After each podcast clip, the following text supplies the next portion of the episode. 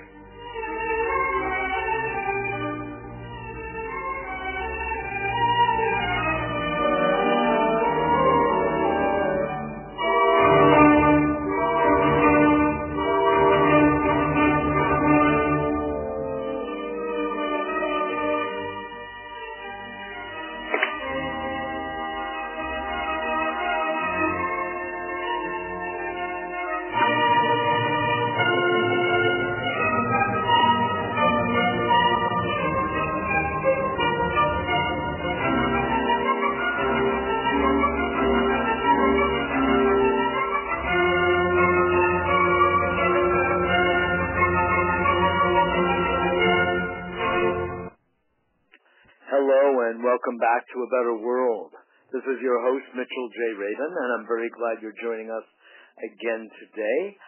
We are going to be continuing with a series that we've begun actually quite a while ago on the environment. And of course, we always continue with environment and personal health.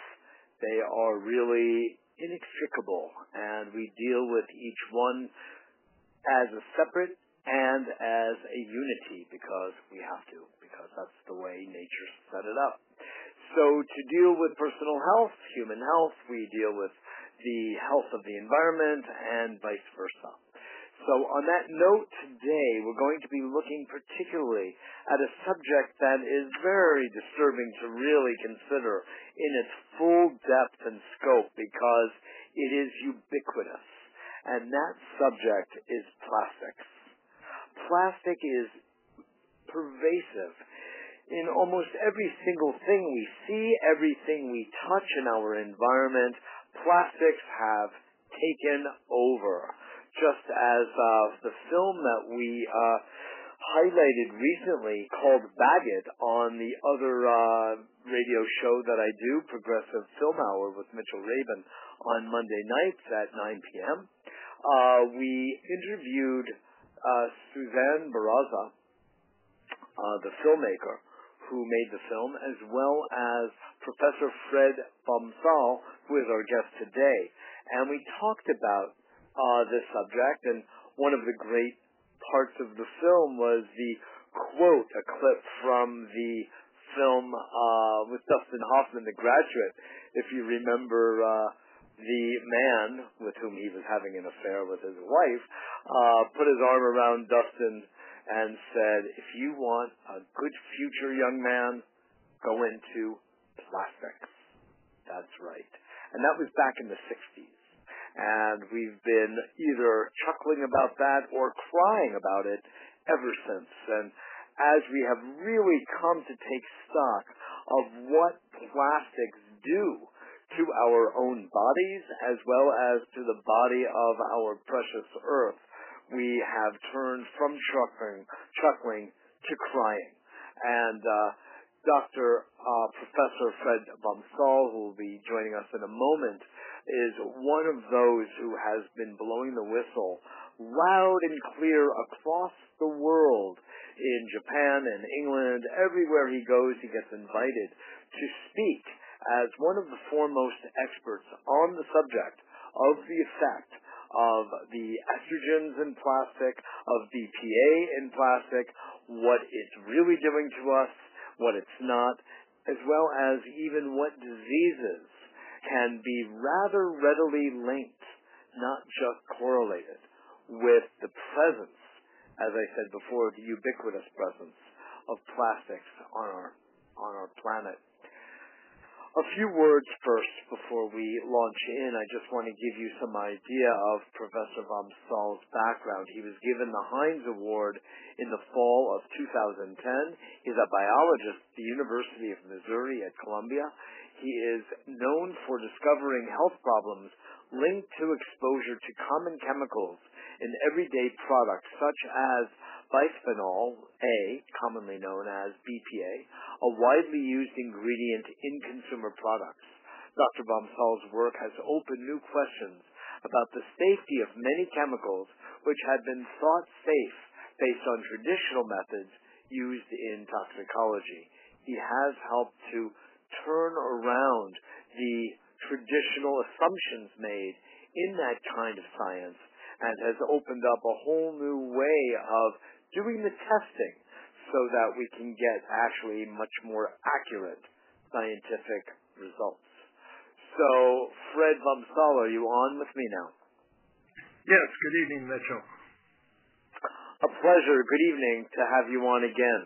Really appreciate your input and your uh, vast uh, experience and knowledge of the subject here that is so obviously essential for all of us, all of us humans to know. Wouldn't you say, Fred? Yes, uh, because it's really up to each person to try to deal with the problem associated with plastic chemicals because there isn't really any government agency in the United States uh, that has um, the authority to do much about any of this. And uh, they don't have the authority, or they do not exercise the authority. Well, no, actually, are when the laws concerning for instance, uh, chemicals that are used in food came into effect, all chemicals in existence were declared safe under a statute called generally regarded as safe. GRAS, not the kind you smoke, but that's a legislative uh, term. I see. And right. It means that essentially since then as well, practically every chemical that is brought to market is automatically declared safe because nobody knows anything about it. In so other words, innocent sort of before the proven guilty. Safe means it's been tested. That's not true. So when did this law pass? Um, the generally regarded as safe I don't know. It's been in existence since the at least the 1960s. Since the 1960s. Uh, BPA, when, for instance, yeah. was declared generally regarded as safe in 1963. And once it's given that designation, the FDA in 2010 said that Congress would have to write a new chemical safety law for them to even go to industry and ask where BPA, which 15 billion pounds of BPA are made a year, and the FDA, under current law, cannot even find out what products it's in. That's what they said. Nor can the EPA? Well, the EPA doesn't cover food contact items, for instance. Um, but it does they cover chemicals. are concerned with what's in our water and what's in the environment, um, and that's going to be certainly part of what we're talking about because landfill leaching and exactly. oceans are just full of plastic contamination. But, I mean, as soon as there's uh, plastic, a, a plastic container, it is in our environment. It might be in the environment of our refrigerator or our closet, but it is in our environment. So well, this there is are where our government point between the agencies. I imagine. Yeah, the government divides things up in some very interesting and arcane ways. Um, but if it's a so food, if if in other words, let me just uh, reinterpret this for a moment here, Fred. Uh, if the BPA was declared safe in 1963, then grass must have passed, no silly pun intended, and ironic as it is, GRAS passed, had to have been prior then to 1963. And that means that the chemical industry, we can reasonably suppose, had been sufficiently strong then to strong arm the legislative branch of our government to get a law like that passed that has no merit in itself relative to protecting the American people? Yeah, there's a great PhD dissertation that was turned into a book from uh, written by uh, a scientist, historian, uh, slash all of the above, Sarah Vogel, and it's called Is It Safe? And in that book, she interviews extensively the chief lawyer, Jerome Heckman, for the plastic industry, who has been their chief lawyer for since going back to the, I think, the late 1950s. So, I mean, he's really old now. And he bragged about exactly what you said, which is how he personally corrupted the legislative process so that all of what we're talking about could become law in the United States. God, brag. That, in other words, he was able to exert such political influence back then to have established said law. Absolutely. And uh, he now is, um, you know, the Heckman Law Firm is one of the largest lobbying uh, firms in the, in the world, I think. Oh my God! Even even through this is just a sad situation. So, but I'm really uh, glad that you're taking us down this kind of historical highway, so we have some sense of the interface of governments with the plastics and the chemical industry and where we are today and where we should be. And so has there been any subsequent legislation that has done anything in any way to protect us?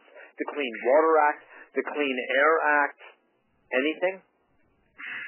So in this once respect, the chemical is, is so once the chemical is declared safe, it's yeah. uh, it's safe, and that's all there is to it until you prove essentially that it's killing people. And even then, the political power of the American Chemistry Council and the amount of money they have is so staggering that this is why it's really up to individuals to manage your own life because um, just in terms of, for instance, uh, California trying to ban BPA in baby bottles and some baby toys, it's estimated that the American Chemistry Council uh, and their plastic affiliates and stuff spent somewhere around $20 million just in California fighting that legislation, which took about five years to pass and eventually passed. Even though there, there was just staggering amounts of money spent fighting the uh, attempt in California to pass the legislation. So another part of the story here is that there are just a very large number of chemicals used in plastic and no federal agency or has any idea what those chemicals are and how harmful they are. And there are somewhere in the range, according to the FDA, um, uh, they acknowledge there are about a thousand publications about the health effects and the harm caused by BPA. And yet they are not willing or able to move and uh, do anything to regulate this chemical. It's only happening on a state by state basis.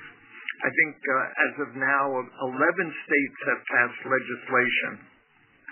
And if the current bill in Congress, the Safe Chemical Act, passes, it includes preemption so that the federal government would then be the only uh, unit that could regulate chemicals in plastic, and all state laws would be void. If the so FDA it would supersede all state law. That's correct. And of course, the states' right. It's a very funny coalition of people who are pushing that because the traditional people who would support state rights and fight federal preemption over state legislation are the ones being lobbied by the chemical industry to, uh, in fact, allow that. It's uh, strange bedfellows in Washington. Very strange, very strange. So this, this really, let's look at uh, what was especially striking about BPA is that um, even though you'll see many products boasting BPA free, there are still such a host of chemicals that are still present in the plastic that it remains harmful to both human health and environmental. Is that correct? Yes. So it turns out that all plastics today are made with a wide variety of chemical mixtures.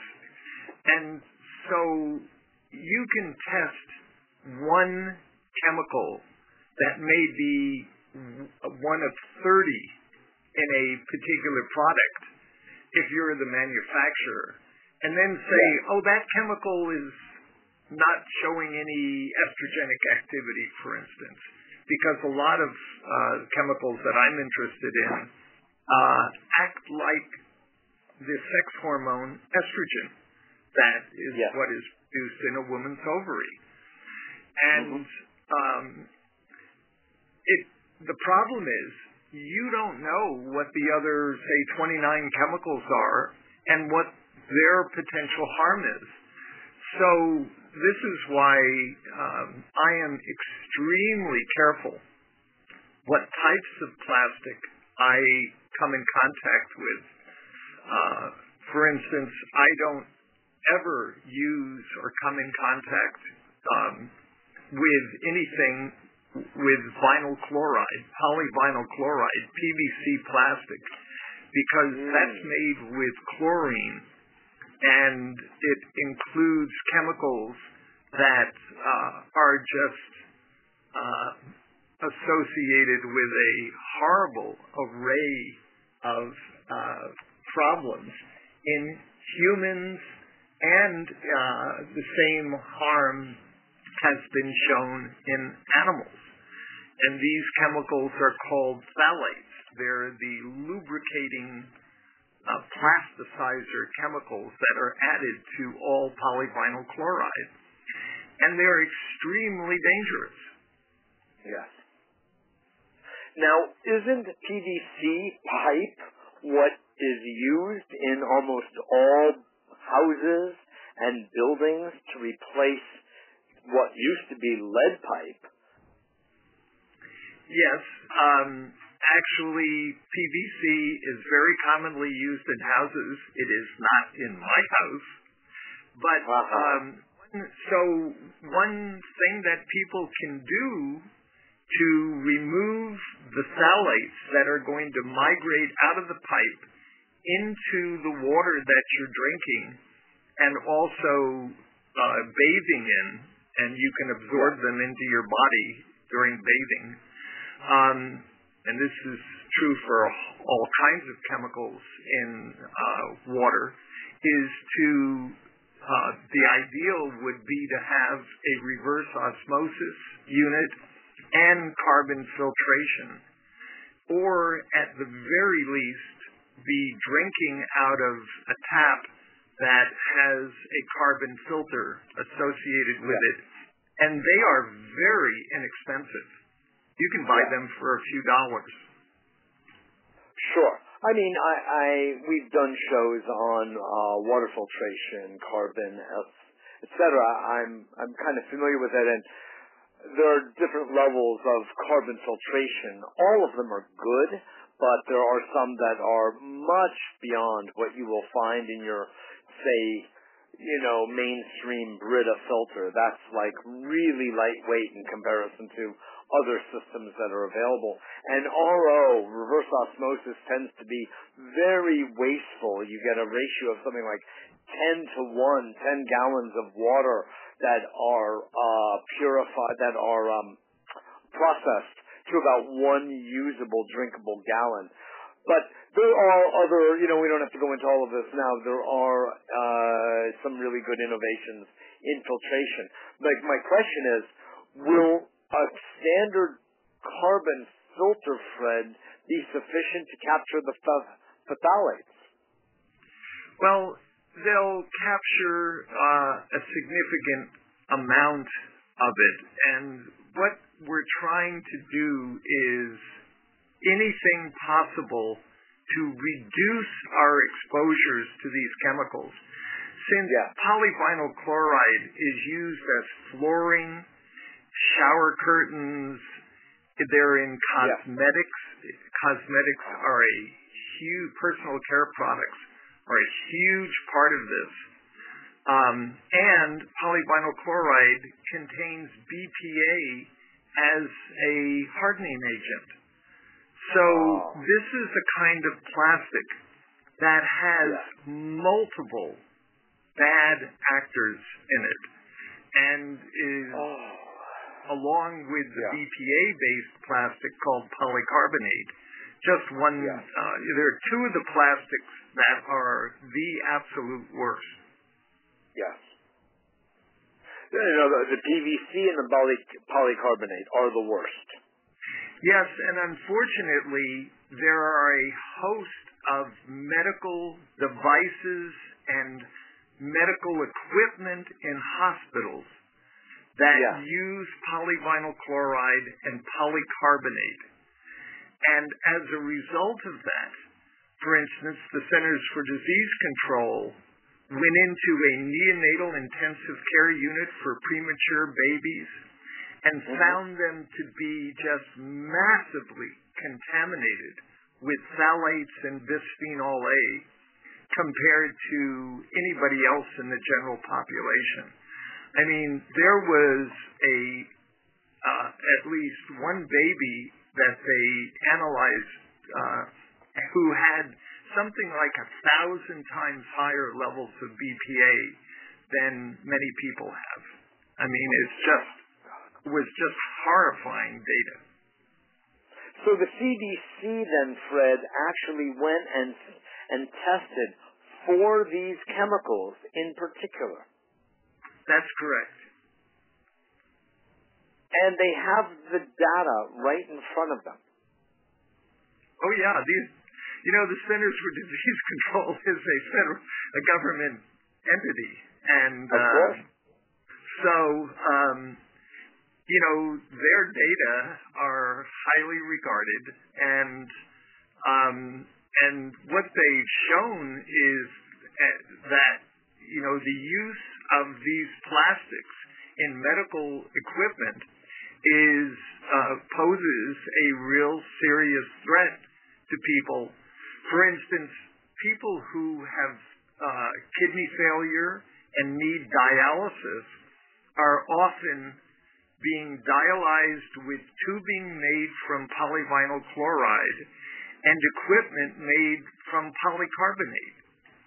And they're being exposed to phthalates and BPA at incredibly high levels during this extensive uh, blood dialysis that they have to go so through. here they are receiving the therapy using equipment that is actually worsening the condition. That's correct. Okay. Yes. This is how serious the issue is and why we're so glad to have you on discussing this with us today. We are speaking with Dr. Fred vom Saal of University of Missouri, professor, scientist, biologist, who has done really groundbreaking work in the field of examining plastics and their effects on human health as well as the environment. And we're spending the hour today uncovering this and getting down to the real grassroots of it so we can protect ourselves in a situation where our government uh, does not. And in fact, nobody does because there's so much multi, multi billion dollars being generated every year into the uh, pockets of the chemical industry, which are essentially running a non-regulated industry. And to add insult to injury, Fred, you know, you're giving the specifics of what shows up with uh, almost not per chemical, but uh, with an array of chemicals. But what we don't know is what happens when we look at the combination, the confluence of these chemicals, so-called synergistically in our water supply or even in our uh, anything that we put on or near our bodies. Isn't that correct? Yes. So, for instance, the phthalates um, in polyvinyl chloride, uh, five of the major phthalates that are used in cosmetics and in uh, children's toys made from polyvinyl chloride and um, and a whole host of products um, block testosterone. So they Mm. block masculinization. And babies that are born with mothers who have higher levels of phthalates relative to mothers with very low levels of phthalates uh, have abnormal genitals. They have small penises. The scrotal area is not formed normally. Their testes. This are human data. These are data from people. Uh, their uh, testes don't descend normally. They end up with low testosterone levels because the phthalates are blocking uh, testosterone. They end up with uh, low sperm count. Uh, they're more prone to premature birth, allergy and asthma, and obesity. So the main action of these phthalates. Why would why would obesity be one of the characteristics? Well, we think because Does it affect phthalates are actually operating through uh, as and with bis- bisphenol A also multiple systems. And so you asked a very good question because BPA is also associated with obesity and diabetes, heart disease, Mm-hmm. and um, and we actually I have a grant from the National Institutes of Health to look at the gene pathways involved in uh, creating an obese animal after exposure to BPA, and we're trying to figure out how it's causing the obesity. And we have some insights into that, but it is a phenomenally complicated set of events. Does it look like it's it's adversely affecting to be on the on the simpler side, simple metabolic function, Yes. Well, so thyroid function? Um, yes. So bisphenol A uh, alters the production of insulin in your pancreas, alters your response to insulin, so you can't regulate glucose properly, and it programs genes in your fat cells so that fat cells take up more fat in the presence of BPA than they would otherwise, even though the animals are eating less. They are gaining more weight. And we've published that in a peer-reviewed journal When was that published? uh, la- just last year. Just last year. This is phenomenal. You are upsetting my audience, Fred. You're Well, upsetting all of us, but in a way that we have to be upset. So I am really grateful. Don't get me wrong. I'm playing with you. This is Mitchell J. Rabin for A Better World. Thanks so much for joining us. As mentioned before, we are spending the hour speaking with Dr. Fred vom Saal, uh, professor, uh, University of Missouri, uh, talking about the research that he has conducted and the research that he has aggregated about plastics in our environment, plastics in our body, its, its, its pathology effects on our health, all the way to the neutralization, or I should say, neuterization of the of human gender. It's a profoundly serious issue, lowering sperm count, everything connected to uh, our sexual activity and uh, even enjoyment if uh, if parts are reduced and diminished, etc., etc.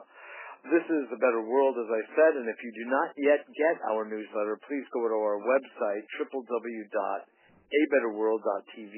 It's there for free every week, announcing our weekly shows. A Monday night at seven television show, a Monday night at nine show on progressive films and documentaries, speaking with either the filmmakers and or experts in the field of the given subject of the film on Progressive Radio Network. You don't want to miss that. And of course, uh, the uh, main the main attraction, A Better World Radio, here on Blog Talk Radio every single week at 6 p.m. So, Professor vom Saal, let us continue with this investigation. Uh, it is linked, the presence, the ubiquitous presence, I keep saying, because it is wherever you look. In fact, just this morning, I don't know if uh, Nature knew I was going to be interviewing you tonight, but uh, a couple of plastic bags as I was running by the East River went right before my nose. Of course, I picked them up and threw them in the trash. But most people don't do that, and it's just another sign of their ubiquity. They're just everywhere. So, uh, what? Let's go back, if we could, to the fact that the PVC is used in all construction of houses and buildings everywhere as a less expensive alternative to what was standard piping, which wasn't healthy in the first place. Do you have any idea of what might be an alternative to that for green builders, for instance? Well, there's another material uh, that's sold for interior use and in houses, and it's called PEX, P-E-X tubing. And uh, you buy one color for hot water and another color for cold water. And yes. The problem is that um, I am unaware of uh, what kind of toxicological analyses have been done on the various chemicals that would be in PEX tubing. We know polyvinyl chloride is a disaster, but yeah. this is gets back to the issue that you raised, which is, Um, you know, this these are unregulated chemicals. We know nothing about them, and this issue of synergistic interaction so I just talked about PVC containing a chemical that demasculinizes males. The other side of that is that bisphenol A is an estrogen. So if you're carrying a male baby and you've got phthalates in you, you're blocking the ability of that male body to form normally by blocking testosterone. And I think it's not a stretch for any of your listeners to understand that putting an estrogen into the body of a male is particularly during development, but at any time in life, is going to wreak havoc. Just like, for instance, a male taking birth control pills is not going to have the normal body functions of a male. Mm-hmm. And so these two sets of chemicals, one blocking testosterone and the other stimulating estrogen responses, many of which are antagonistic to testosterone, is just going to be chaos for males. And it turns out that we know through a horrible experience, through millions of women being treated with a drug during pregnancy called DES, diethylstilbestrol, that oh, some estrogens are also extremely dangerous for developing girls and uh, can lead to ultimately uh, breast cancer and uterine cancer, disruption of uh, normal ovarian function, and in the case of BPA, serious disruption of normal brain function, and in particular disruption of um, memory and parts of the brain having to do with learning and memory. And is there a masculinizing effect to the synergy of these chemicals for a woman, so it has the opposite effect as with boys? Well, this the answer is it seems that way, and um, I've been working on these issues for 40 years, and yeah. what we see with these chemicals is that they are demasculinizing males and defeminizing females and making, and when we do studies in animals, we have big sex differences in all kinds of brain function and organ function mm-hmm. between males and females. And when they're exposed to these chemicals, those differences are not there.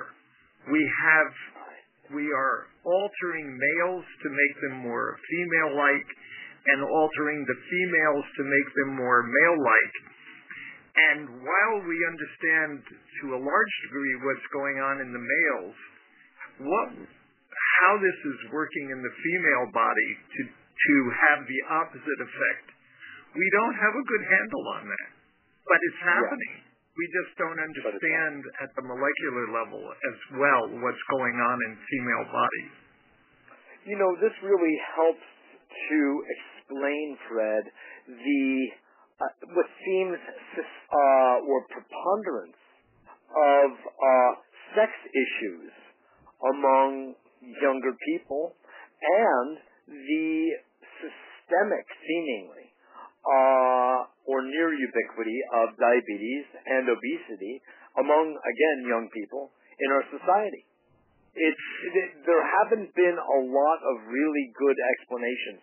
We, of course, look at the uh, the corruption of the food chain uh, with GMOs and uh, other. I mean, so many toxins, so many chemicals, so many poisons, and uh, under different guises in our food supply then what it is that holds the food and everything else, like you mentioned toys earlier, and everything is prepackaged and packaged and post-packaged with plastic. So the opportunity to come into touch with plastic is it's it's virtually nonstop. Since our radio show uh, just last week, I've been noticing more than ever, and I, for one, have been rather tuned into the issue of plastic, but that was nothing in comparison to after speaking with you and listening to what you had to share with our audience, uh, how how truly ubiquitous it is. Wherever you go, you're dealing with one form of plastic or another. Everything is contained in plastic except for a few glass containers. That's how serious it is. So it's going to, you know, I would like you, if you would, to, uh, I of course want to hear what you have to say in response, but I also want you to debunk what appears to be a myth, which is that, um, certainly one that I have been abused by, if you will, which is that if you use the same plastic containers over and over again, let's say for food storage, that they become non-porous after a while and stop emitting whatever uh, you know looser molecules might be around in the earlier new stages of uh, plastic containers, say. Or uh, also, if you would disabuse us of this notion that there's an idea of non-porous plastic. Okay. Well, um, so just to answer that question and then uh, go on to something else I want to say, we published uh, in the NIH journal Environmental Health Perspectives uh, a little over 10 years ago that for polycarbonate, as it ages, the amount of leaching can increase as much as a thousand-fold leaching oh. BPA. So anybody who tells you that these chemicals stop coming out of these plastics as the plastic ages, mm. that's uh, I can assure oh. you that's crazy. An oxymoron. Yeah. Okay. In fact, what you're saying is it's actually the opposite. Well, it's dramatically the opposite. Absolutely dramatically, dramatically the opposite. Geometrically. If, you, if you're a parent and you have baby bottles that you've had around for a while that are old enough because nobody's making polycarbonate baby bottles anymore. The public didn't like them. Polycarbonate is BPA. Okay? Yeah. And um, once they become somewhat cloudy and etched, their leaching of BPA is incredibly increased. That's published.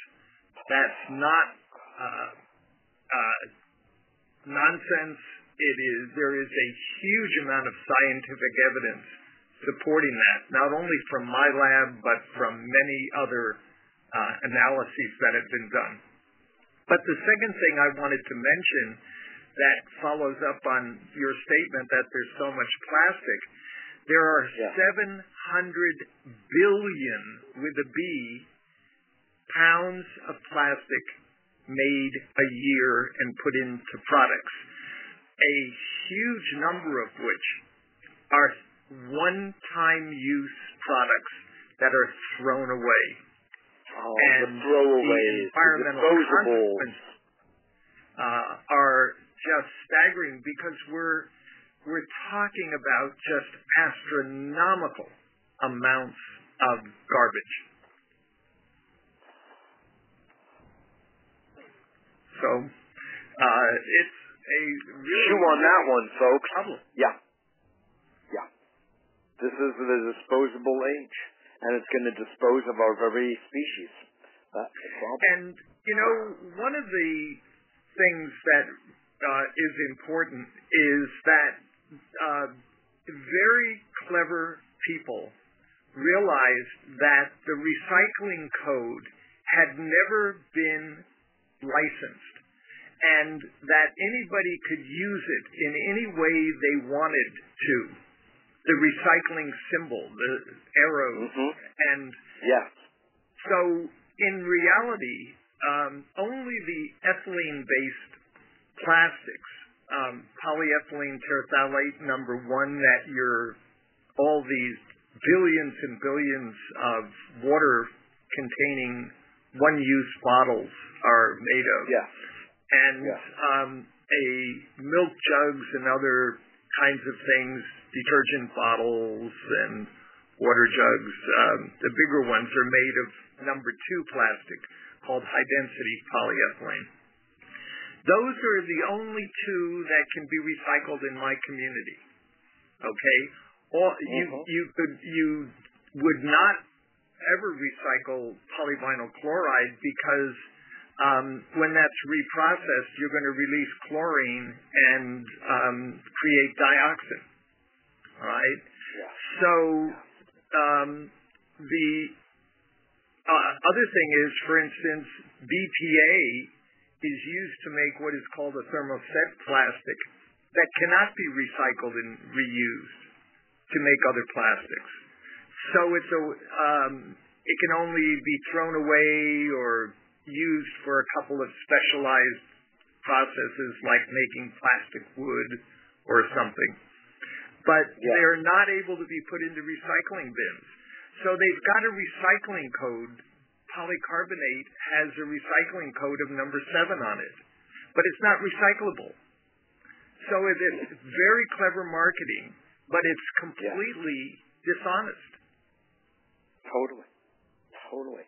Now, there is a numbering system, as you're saying, regarding plastics, and I imagine a relative porosity or non-porosity, as you want to look at it.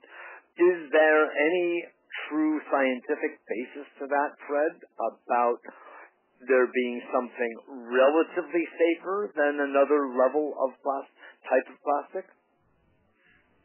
Well, the answer is since they're all combinations of chemicals and all of the chemicals are kept secret from the public, um, you have to assume that there are unsafe chemicals in every plastic.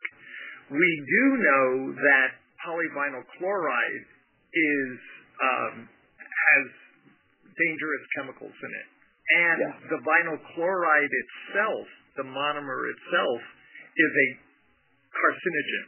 Okay, so um, that's number three plastic. You just do anything you can to stay away from it. And number seven plastic polycarbonate, the hard, clear uh, that has PC on it as polycarbonate, that's mm-hmm. bad news. Everything else, we know so little about what's in them. I just assume they're all dangerous. And one of the yeah. things we know is that under heat, chemicals are going to migrate more rapidly Even than faster, right. it's cold. So if you're going to use any kind of plastic, use it to freeze things in. Never stick it in the microwave.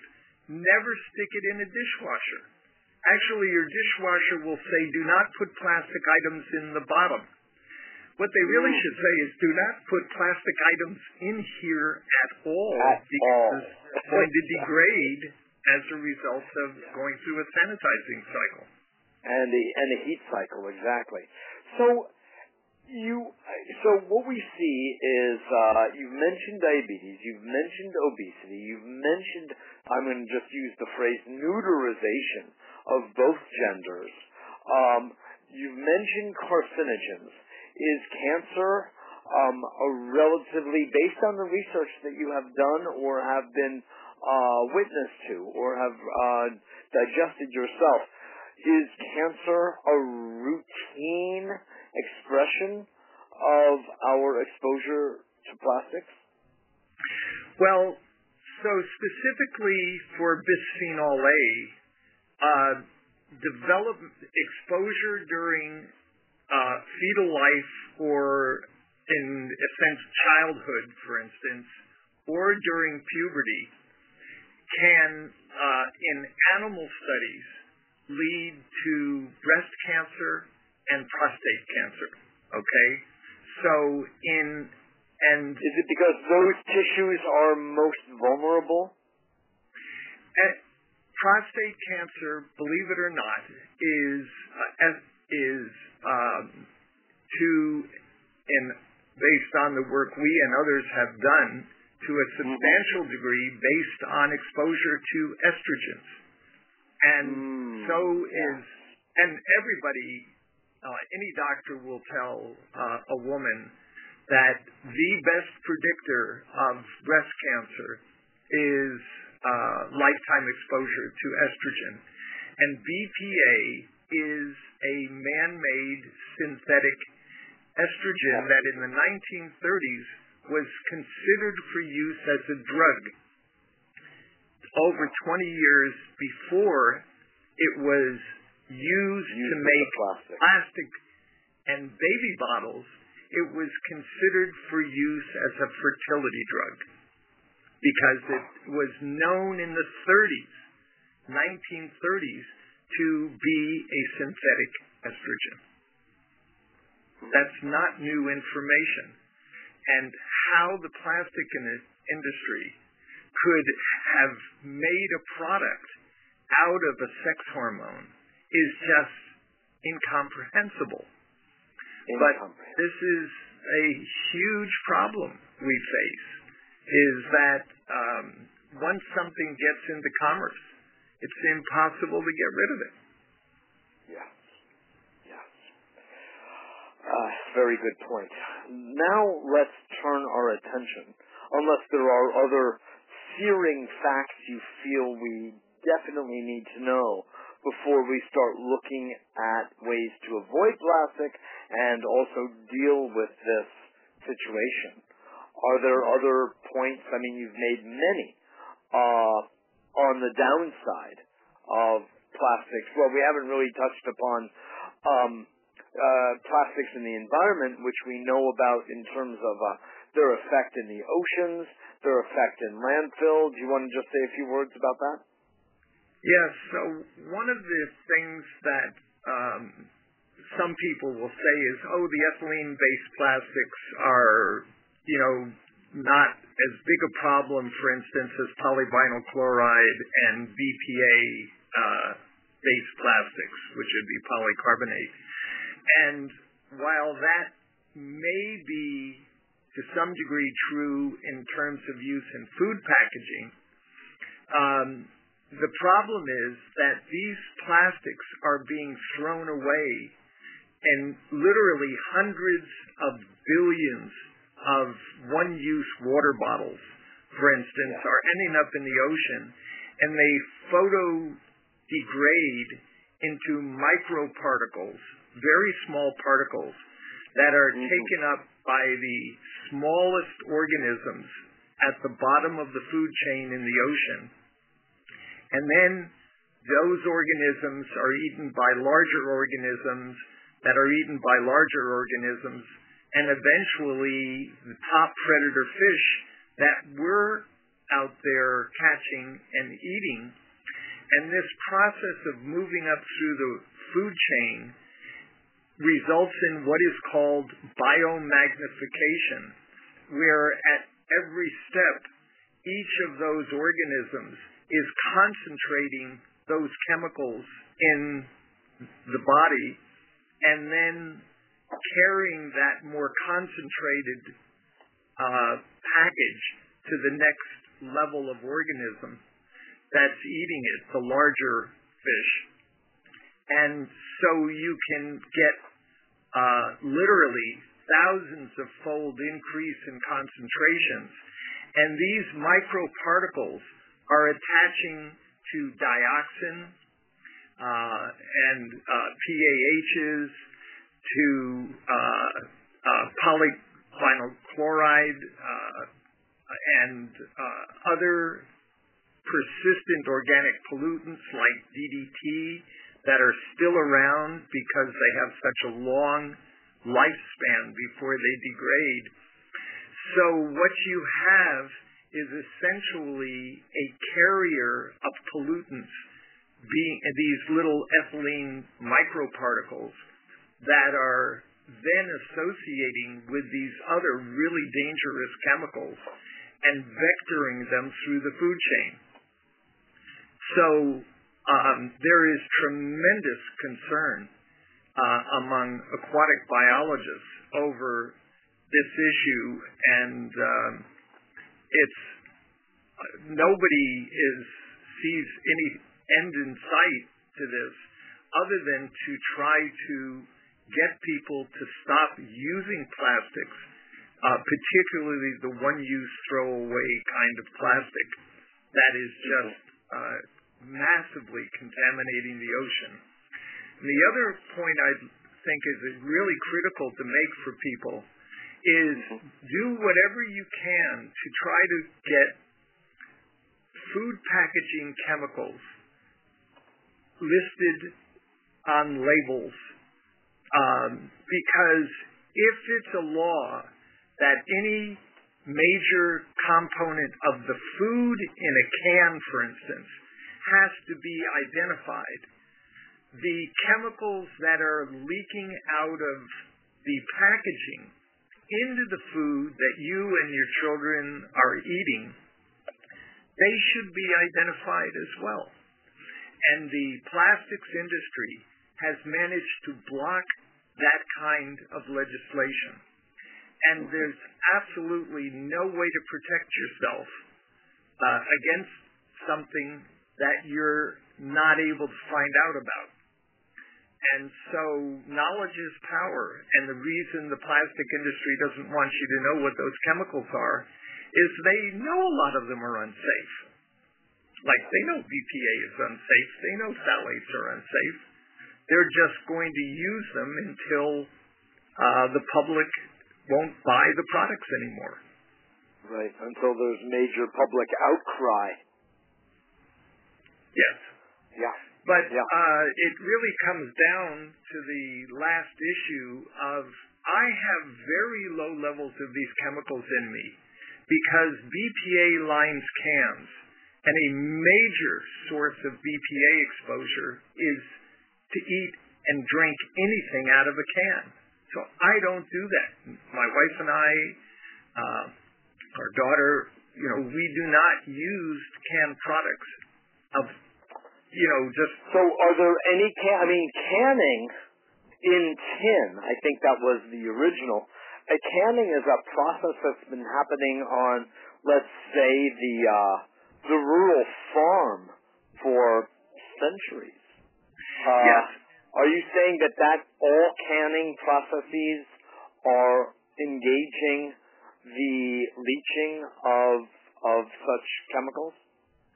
Well, the interesting answer to that is that the um, NAMPA, the National um, Metal Packaging Association, says mm-hmm. that if you don't have bisphenol A lining cans, you will die of botulism and, and other nonsense. Oh and then my. what it turns out is that the only cans that do not have BPA lining them because uh, uh, the metal does lead to a detectable taste in the food, but mm-hmm. light fruit, such as fruit cocktail, for instance, in a can, if you open up the can and you look inside it, you'll see that there's no plastic lining. And if you put water in that can, the inside of the can will rust very rapidly because oh. the metal actually blocks the light fruit from discoloring. It, it blocks oxidation of the yeah. fruit after taking it out of the can. Of course, you have to empty. You can't leave anything in that can. You've got to get everything out of it quickly. But yeah. it it does show you that there are cans out there that are used that have no BPA lining. But virtually all other kinds of products, if you look at the inside of the can, you'll see that it has a lining, and that lining is made from a BPA-based resin. And you can identify that. You can identify that. I mean, for instance, fish like uh, salmon or sardines. Are those uh, types of cans BPA lined? And can you identify that? The answer is absolutely. And not only that, the oil in there is going to very uh, nicely extract the BPA out of the can lining. Things like tomato sauce are Yeah. really bad actors. And, Highly uh, acidic. will Right.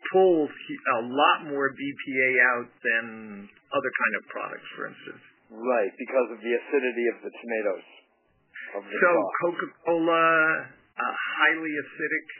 Uh, that's going to be a real, uh, you know, those cans. Uh, and Coke acknowledges their cans are lined with BPA. Uh, and but essentially, uh, aside from the light colored fruit, uh, assume the can is lined with BPA, and that it's putting BPA into that food that you're eating out of the can. Mm-hmm. So Mm. the other thing is receipt paper, airline tickets, um, ATM machine receipts, the uh, that are printed with a thermal stylus are coated with massive amounts of bisphenol A or a recent. BPA-free substitute called BPS, which is just as bad as BPA, if not even worse. And when you touch receipt paper, you are transferring massive amounts of BPA to your hand, and this can go right through your skin, just like you can deliver sex hormones to a woman through a patch on her skin. Uh, these chemicals are uh, uh, not, uh, there's no barrier to them penetrating the skin. We are completely permeable and they are completely emissive, meaning yes. emitting. And one of the things we found is that women, for instance, who use a lot of moisturizers, moisturizing lotion, or hand sanitizers and things, if they have chemicals in them that are referred to as drug enhancing uh, delivery chemicals. And what they do is they dramatically break down the uh, skin barriers to penetration by chemicals so that the use of these products dramatically and, and cosmetics are loaded with phthalates. When you see fragrance on a cosmetic, it's typically a phthalate. All right? Mm. And uh, so both men and women who are using a lot of these products are then creating a situation in which they're exposed to the chemicals in those products, and they're also then much more likely to be susceptible to absorption of other bad chemicals they come in contact with. So I don't use any kind of fragrance, and I don't use a lot of these lotions. And there's a website called the Environmental Working Group, EWG.org, that has a lot of information about um, uh, cosmetics and other products uh, that are rated in terms of their chemical safety. And another website called Environmental Health uh, News.org uh, all one word, environmental health news, where you can mm-hmm. get all kinds of accurate scientific information relating to the issues that we've discussed here. And the one thing you want to do is stay away from industry sponsored websites. If the American Chemistry Council is involved in a website, you can right. assume it's being produced by lawyers and public relations people, not scientists. Yes, indeed.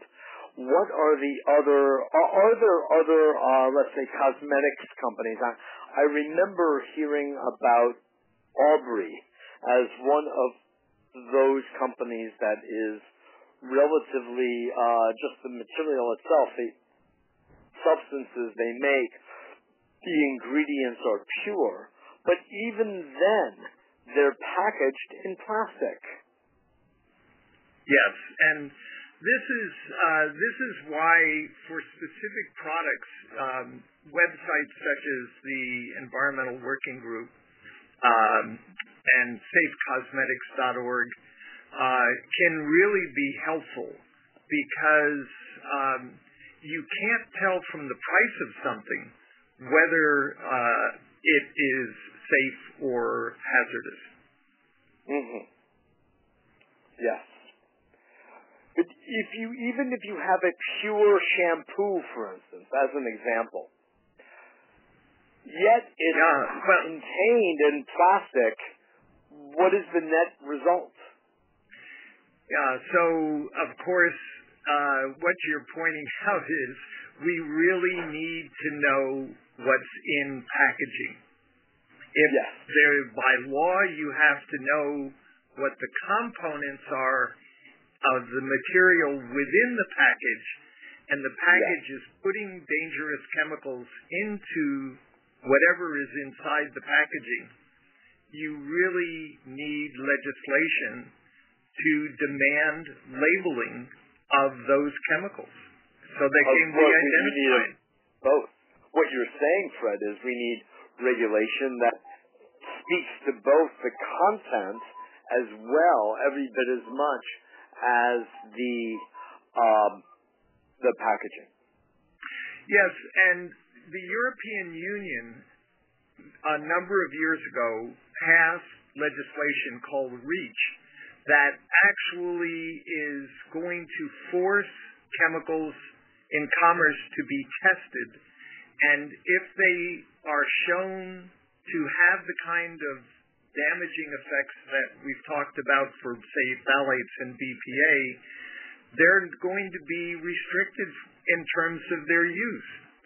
Uh, incidentally, I just uh, got an email that uh, Senator Edward Markey uh, has um, uh, proposed legislation to ban BPA from use in food packaging in the United States. Now, our Congress isn't capable of passing any kind of rational legislation, it seems, but there's a yeah. of legislation that would uh, really be valuable at the federal level. Exactly, exactly.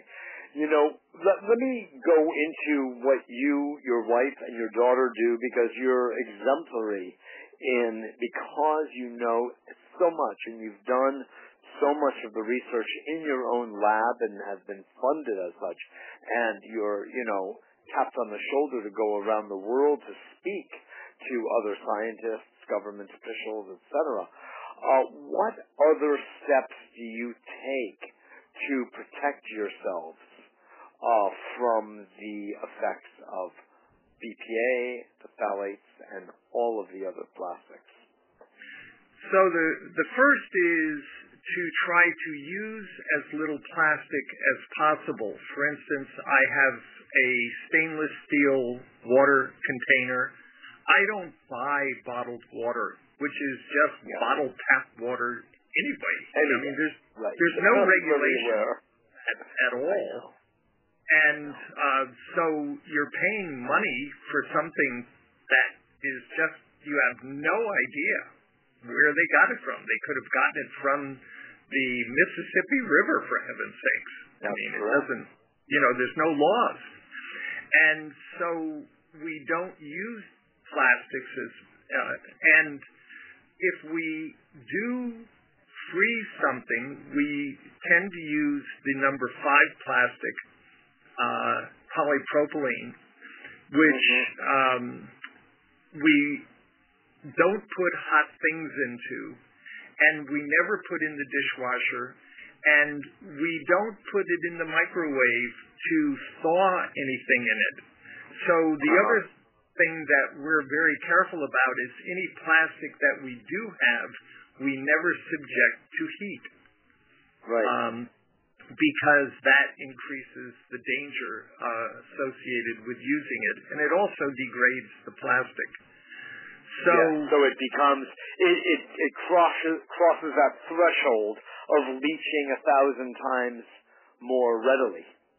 That's that's correct. That uh, yeah. over time, these are products that um, you know degrade, uh, and I they think degrade. you can see that in many of these sure. clear plastics over time. They're not clear anymore. And that means that water is penetrating them, there's scratching, and um, they're going to be leaching uh, more material, more whatever they have in Exactly, exactly. The microwave so itself is its own subject for a discussion, but we don't have the time for that today. But uh, so the um, the really big thing.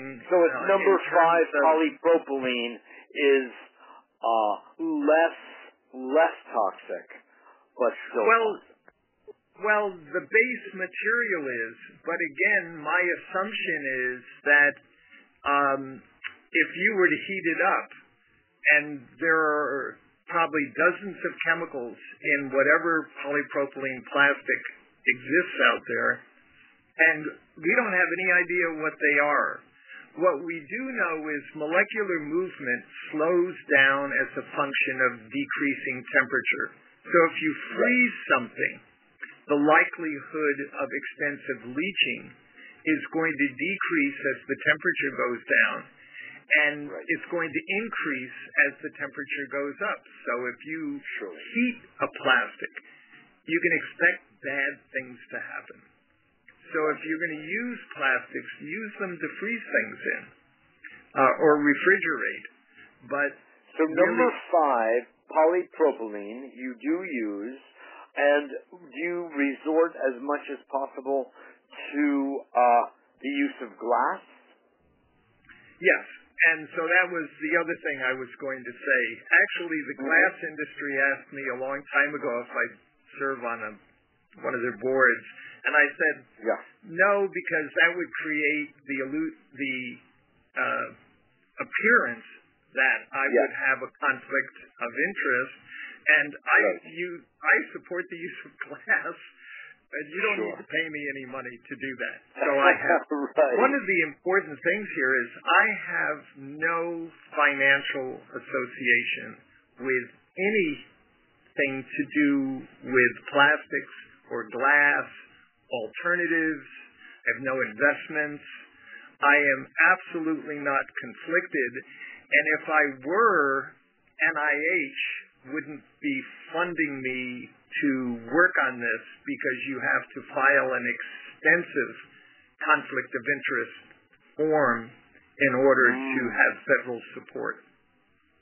That's interesting. Meanwhile, Congress is getting biased support and they take money from everybody.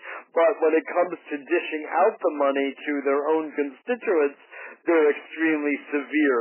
well, at least there's some credibility and integrity somewhere. And I they strongly have the idea. that that we we need to have unbiased science being done by people who do not have really blatant conflicts of interest. On that So- note, I totally agree with you. Could you bring up the subject I mentioned at the very beginning of the program regarding uh, the toxicology studies and testing that was known as traditional? It's you reference its flaws and what you did to ameliorate this as best you could. Yeah, so um, I'm actually trained not in toxicology, but in uh, the study of hormones and endocrinology. And Mm-hmm. it was an astonishment for me when I stumbled along with my colleagues here at the University of Missouri into the fact that BPA is able to cause effects at an amount 25,000 times lower than anybody had ever tested in the toxicological testing world. And that's because toxicologists assume that they can test a very high level of something and it's predictive of what any chemical will do at a very low concentration. And actually, you're taught in introductory endocrinology that that's for all hormones. That's false. That very high levels of hormones shut off the systems that they activate at very, very small concentrations.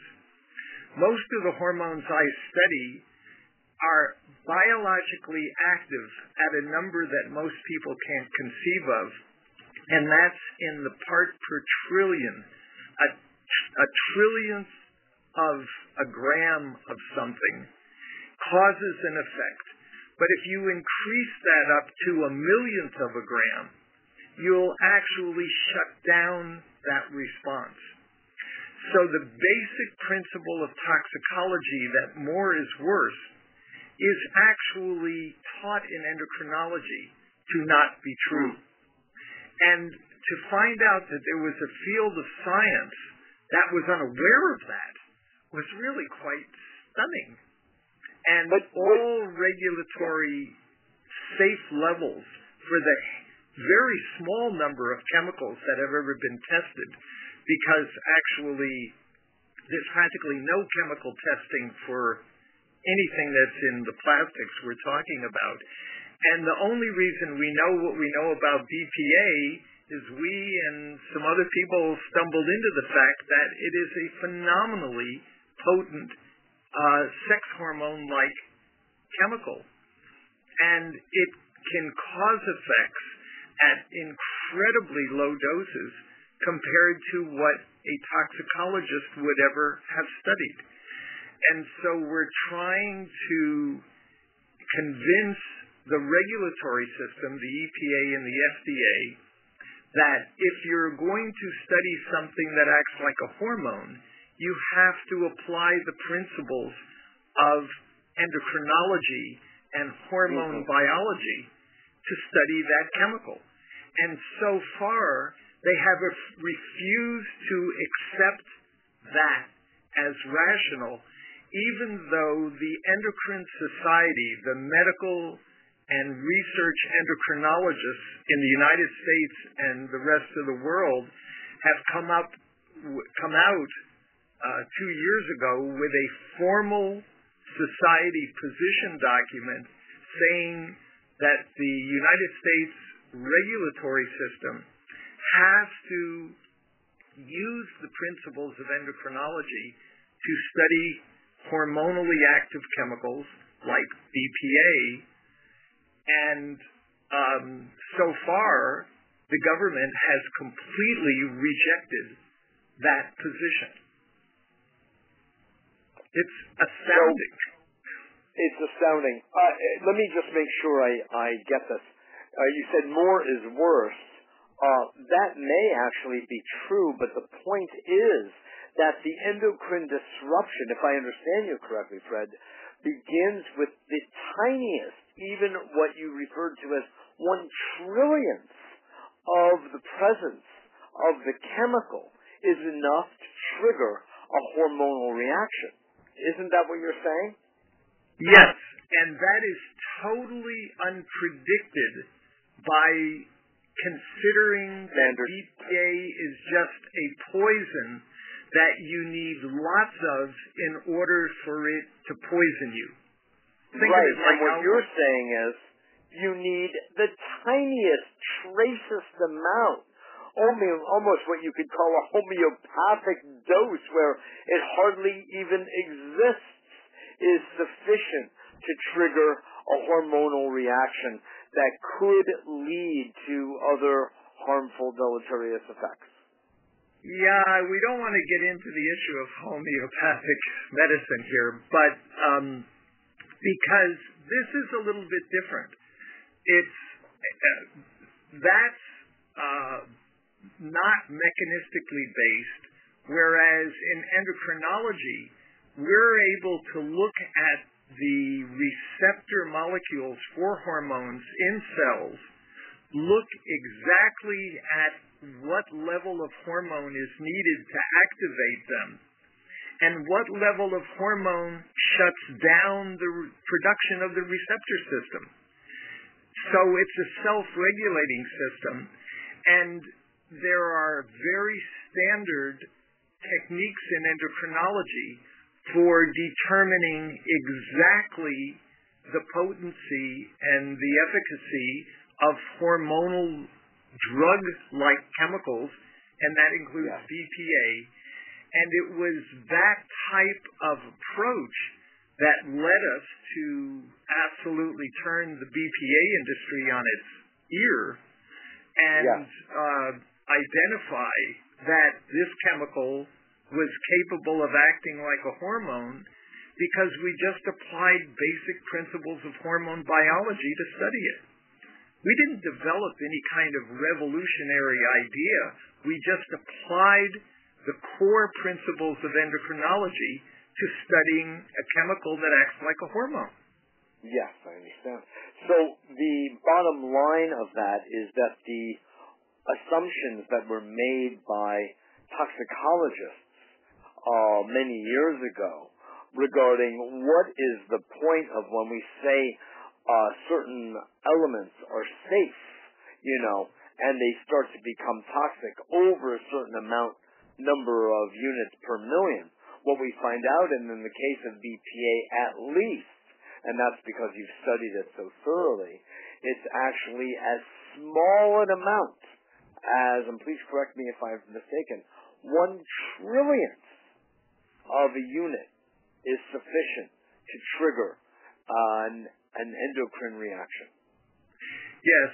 So this paper I told you about where we identified metabolic disruption in mice, the yes. we saw metabolic I mean disruption of a whole host of metabolic processes in mice exposed as fetuses to two trillionths of a gram of BPA per milliliter of blood.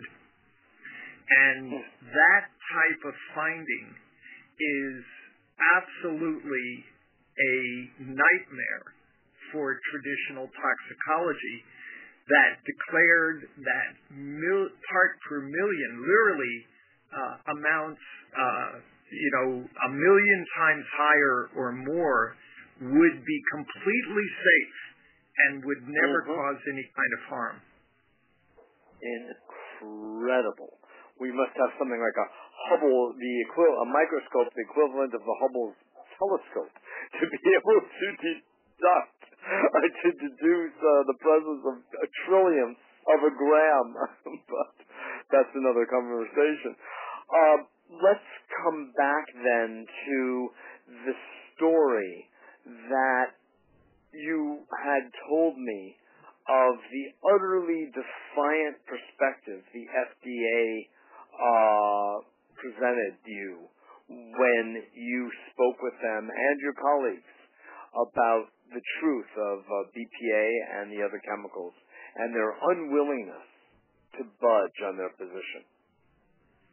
Uh, so the Pew Foundation that many listeners will be familiar with, um, sure. looking into this issue, decided to have a group of endocrinologists that had published a major review on the issue of applying endocrine principles to uh, the study of chemicals and you know, BPA and uh, literally hundreds of other chemicals and this was a review article with over 800 references from the endocrine literature. And um, the Pew Foundation asked us to present a series of lectures over about six-hour period to all of the senior officials in the Food and Drug Administration. I mean, many of them were there, the assistant commissioner, uh, and all the people from the risk assessment division. And so we went and we gave all these lectures, and to everyone's absolute horror, uh, I was the meeting pretty much ended up with one of the chief people that is responsible for telling you that BPA is safe, literally standing in my face and yelling and waving his finger about an inch from my nose. That wagging his finger. yeah. yeah, I mean, literally just you know shaking his finger at me and in really somewhat of a rage and yelling, "How can you think we can change what we're doing? We can't change what we're doing. This is you know totally unacceptable. You're you know what you're talking about and." Um, and this is an old guy, and it's the ultimate example of don't ever try to teach an old dog a new trick because I mean right. this guy is right. like a uh, his brain is essentially like a brick. Anyway, uh, yeah. everybody was walked out of this meeting in just a state of shock. We mm-hmm. could not believe that these physicians and people with PhDs in supposedly a field of the life sciences and who are involved in supposedly protecting the public health would respond to information that basically says, you know, there are some principles of endocrinology that you should be aware of, and you have to apply them to assess the safety of chemicals that interfere with the endocrine system. These are endocrine disrupting chemicals. And this is the phthalates and BPA and um, many other components of plastic. And um, So the Pew Foundation set up a meeting for us to go do it in Europe, to the European regulatory uh, agencies from all over Europe. We had a meeting in Berlin with a very different outcome. Uh, you know, the total rejection by the FDA was not what we found in the European agencies and the European Commission. And many countries in Europe are moving very aggressively to regulate these chemicals differently. And eventually, the FDA will be like the end of the tail of the dog that's just getting wagged by the rest of the world because they're not competent or capable of um, learning something new and accepting that maybe they what they're doing now isn't right. And this is not a culture. The FDA culture is not willing to accept it. It's it's supposedly why the drug Vioxx was left on the market by FDA administrators while it supposedly caused 130,000 heart attacks. And they were aware of this. And, and led to approximately 60,000 deaths. And who knows, innumerable uh, injury. Yeah, and Merck stock went down 50% when it finally was the whistleblower, David Graham, came out and said yeah. the FDA is treating its regulated corporations as clients. And um, this is certainly the case for BPA. And he, he at that time about Vioxx said Vioxx is just the tip of the iceberg. And. BPA is another example of the FDA protecting an industry at the expense of the public health. And part of it is not that they're necessarily taking bribes or anything. It's part of a culture that just will not acknowledge that they may have done something that wasn't right. Yeah. Although the decisions they made, you know, 50 years ago were before any of this information was known. So the question is, are they able to respond to the new science? And the answer is, the people running the FDA are not able to do that. That is the definitive answer at this moment in time. When did that meeting uh, sponsored by the Pew Foundation occur? June of 2012. Not very long ago. Not and nothing. It's only gotten worse since then. Uh, they've become more and more hostile and more and more aggressive at trying to defend their position that BPA is safe, including publishing uh, an FDA scientist publishing an article that um, a number of scientists wrote to FDA officials saying is blatant fraud, and um, they would not acknowledge that. Uh, there are seriousness. Yeah, go ahead. It's a very, it's a very serious problem, as it was with Vioxx, the drug. An agency yeah. that does not want to acknowledge that what they're doing isn't 100% correct. Yes.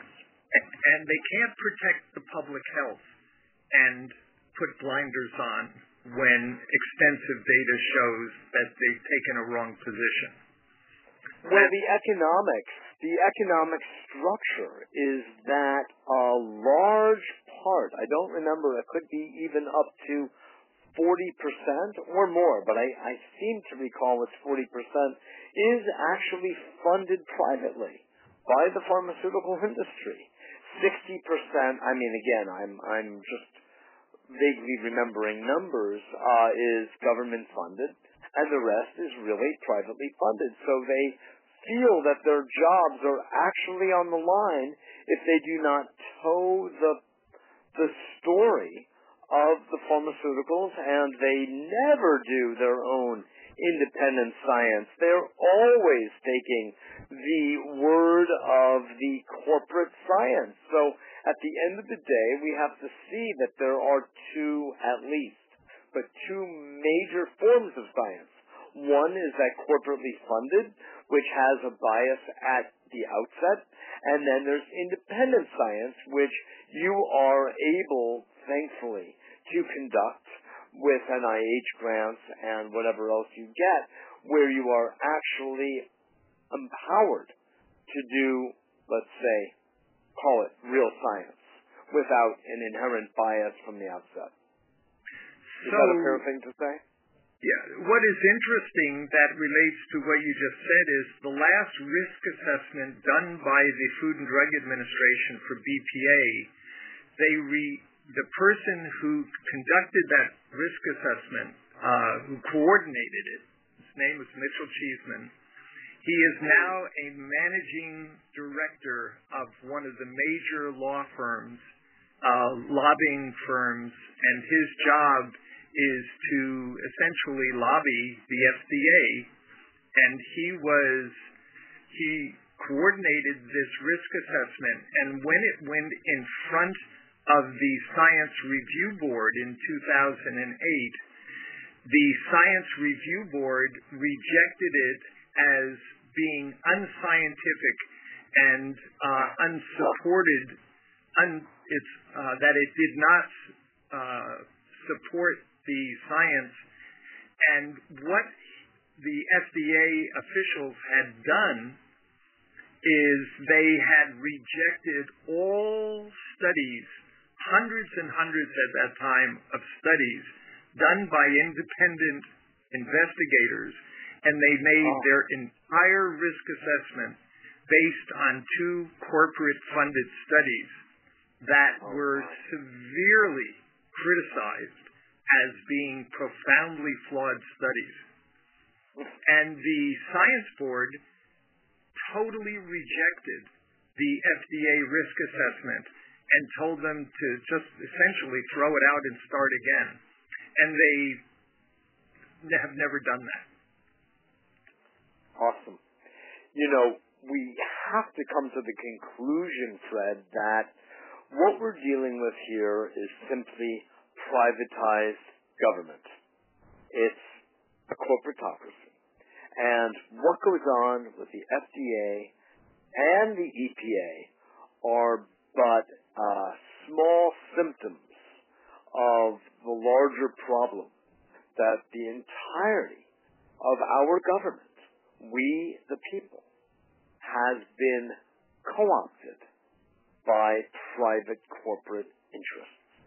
And so from that point of view, it's not surprising at all that there's a revolving door at the FDA between Big Pharma and who ends up with positions there, or Monsanto, and who ends up with positions, and we can name the names and the and the uh, time frames in which they served, either in government agencies such as these two and others, and when they go back to the the mothership, so to speak, they go back to the corporation for a boost in salary and for a nice pension plan.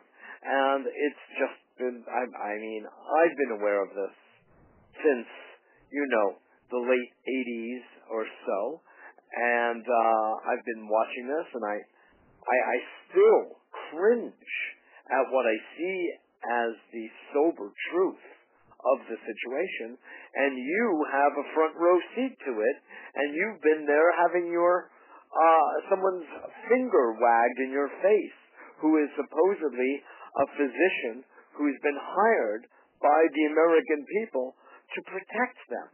And there you have it, that one story. And I know there are many others. And just to add insult to injury and in wrapping this up, this awesomely wonderful and useful conversation for us all uh, here, Fred, is that it hasn't gone just that far of your of fingers being wagged in your face, but they've actually sought uh, big business at least, uh, to discredit you and your science, to discredit you personally, and to discredit your science all at the same time.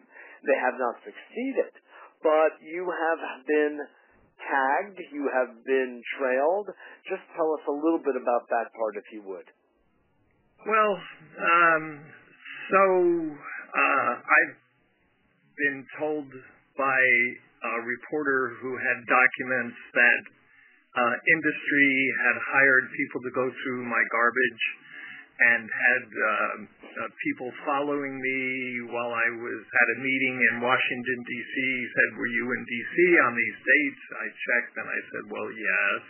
Well, yes, there was a private investigator who was uh, following you around. And but I've always known this because whenever I give a talk anywhere, there are people in the audience who um, clearly don't belong there and mm. often ask absolutely inane questions, but are that are designed to just sort of be disruptive. And yeah. one of the funniest examples of this occurred in Japan, where uh-huh.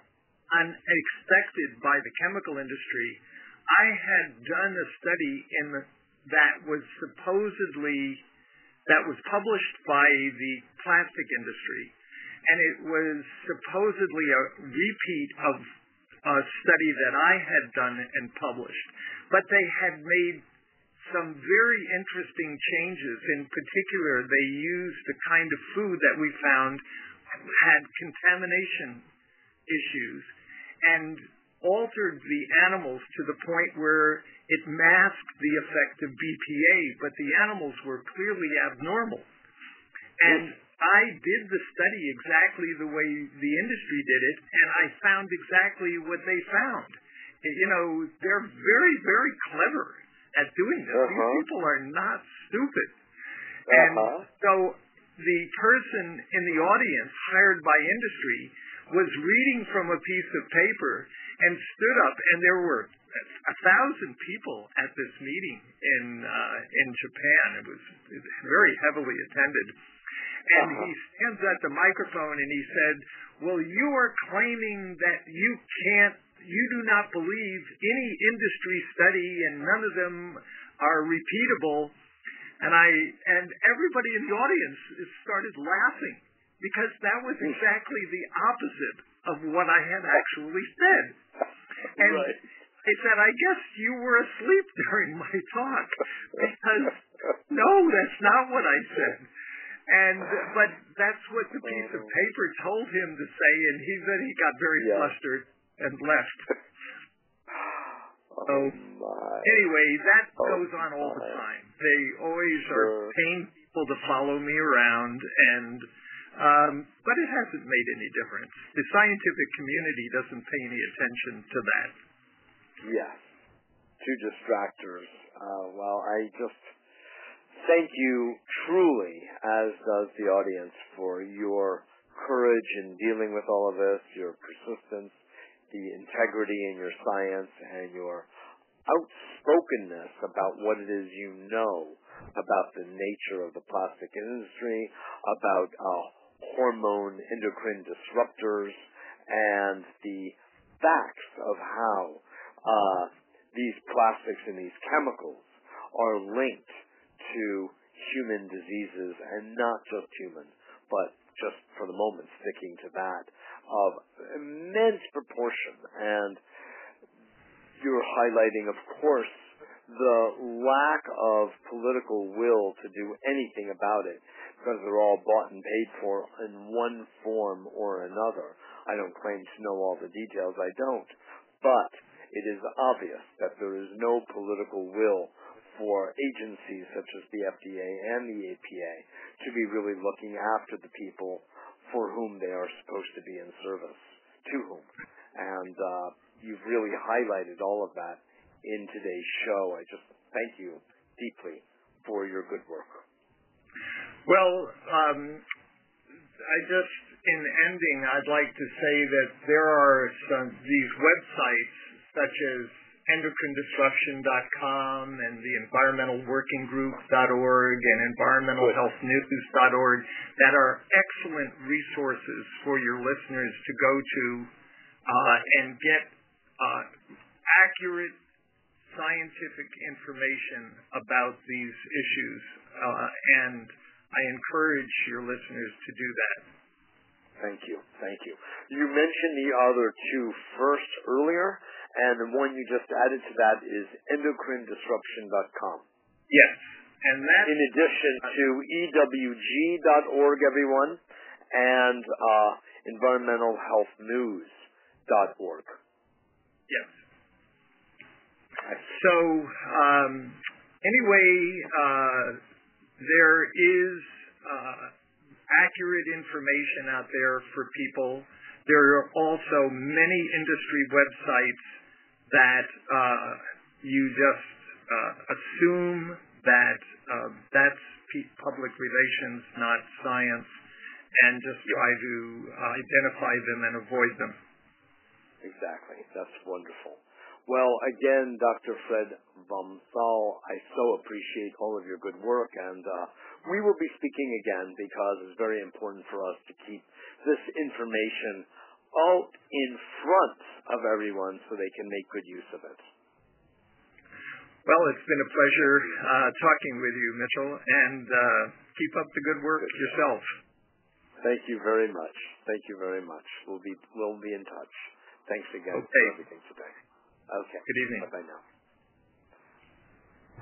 Well, you heard it from truly one of the leaders in the industry on the side of science and uh, the side of uh, the truth.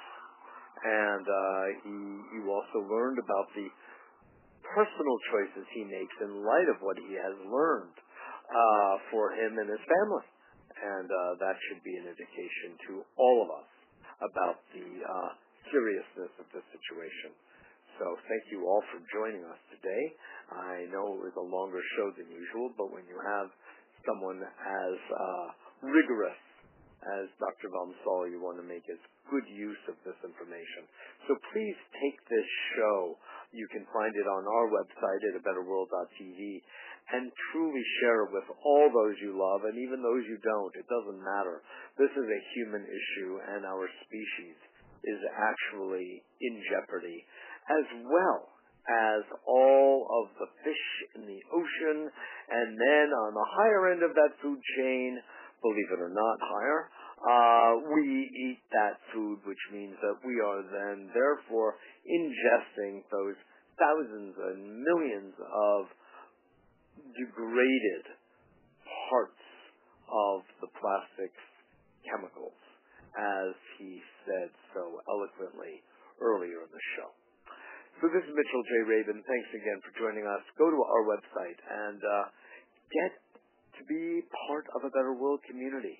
And you do that simply by uh, by um, getting on the uh, newsletter, which you can sign up for very easily. Go into the archive and look around, both on a Better World Radio and um, under Radio Archive, you'll see our growing body of material under PRN, Progressive Radio Network as well, where every Monday night at 9, I am hosting and producing the show where we highlight uh, different progressive films. In fact, Dr. vom Saal was a guest just a little over a week ago with the filmmaker Suzan Beraza of Bag It, an excellent film that if you haven't seen, you can go to our website. It's listed there somehow for you to download it or to buy it and uh, see it because it uh, really makes the case very strongly in a very large way about what Fred was sharing with us today. So, thanks again, and I look forward to seeing you all